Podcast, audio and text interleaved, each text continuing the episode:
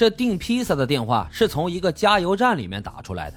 纸条的字迹是打印出来再临摹的，无法确认打印机墨盒的型号，也无法通过笔迹进行追踪。炸弹和纸条上也没有留下任何的指纹和 D N A。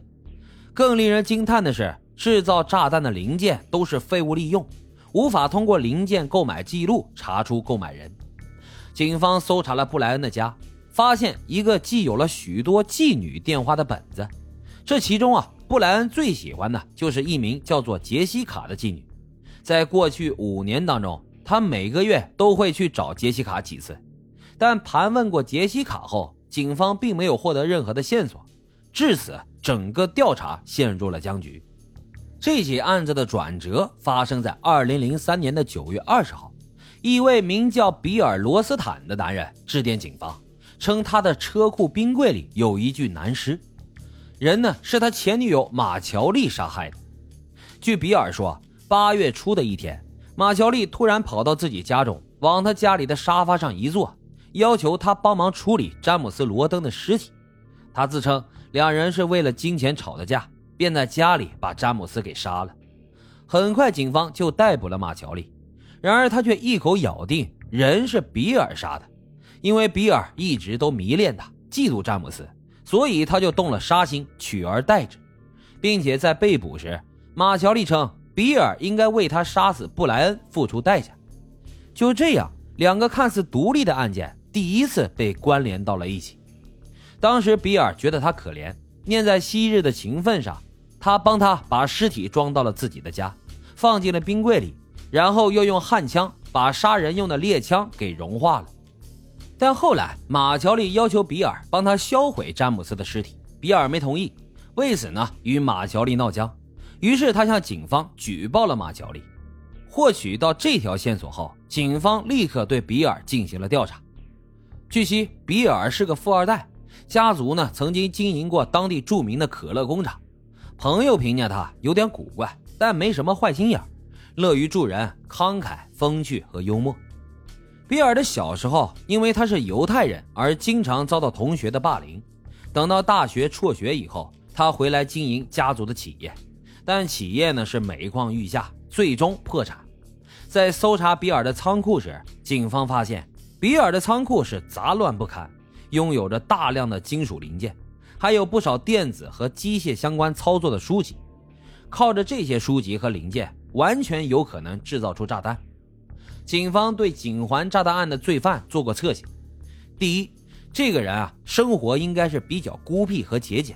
第二，此人有囤积大量金属物件的癖好。第三，嫌疑人有出色的手工能力。第四，嫌疑人有暴力倾向，但平时应该看不出来。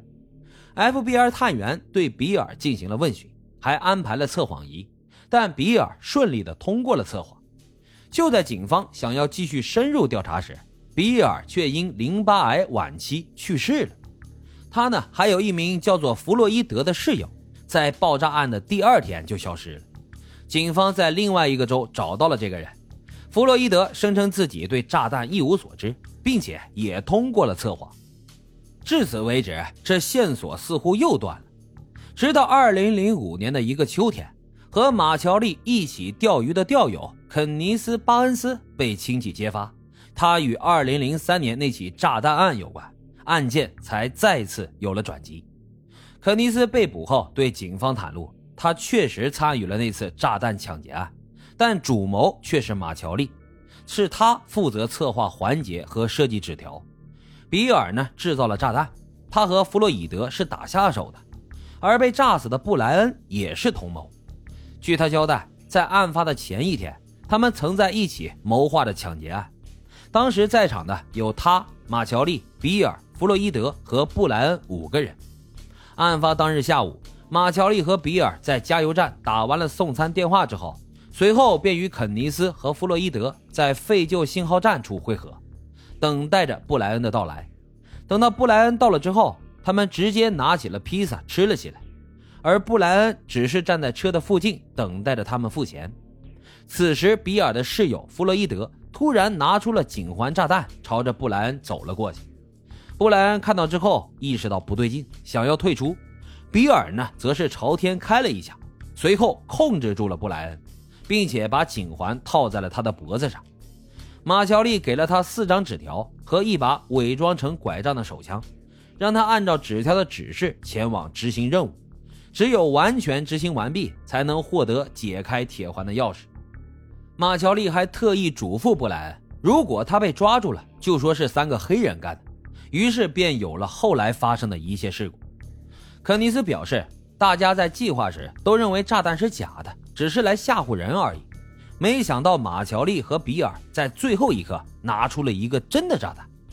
最后肯尼斯被判了四十五年有期徒刑，弗洛伊德本身因为强奸罪正在服刑，答应出面指控马乔利之后便没有被起诉。而马乔利呢，由于此前因为精神问题刚在杀死詹姆斯一案中被轻判，所以直到二零一零年他才被认为精神状况适合出庭接受审判。此时距离二零零三年布莱恩当街被炸死已经过去了七年，但对于自己在本案中扮演什么角色，马乔利是三缄其口，只为自己开脱。二零一一年马乔利抢劫以及使用危险装置罪名成立，被判无期徒刑加额外的三十年刑期。之后马乔利几次上诉，最终在二零一五年都被驳回。二零一七年他因为乳腺癌去世了，没有任何的亲人朋友为他送别，他被葬在了一个没有墓碑的坟墓里，至死他都没有承认和炸弹案有关，也把与此案的很多秘密一起带入了坟墓。好了，今天的案子呢就是这样，感谢大伙收听老白茶馆，欢迎大家在评论区积极的留言、订阅、点赞与打赏，咱们下期再会。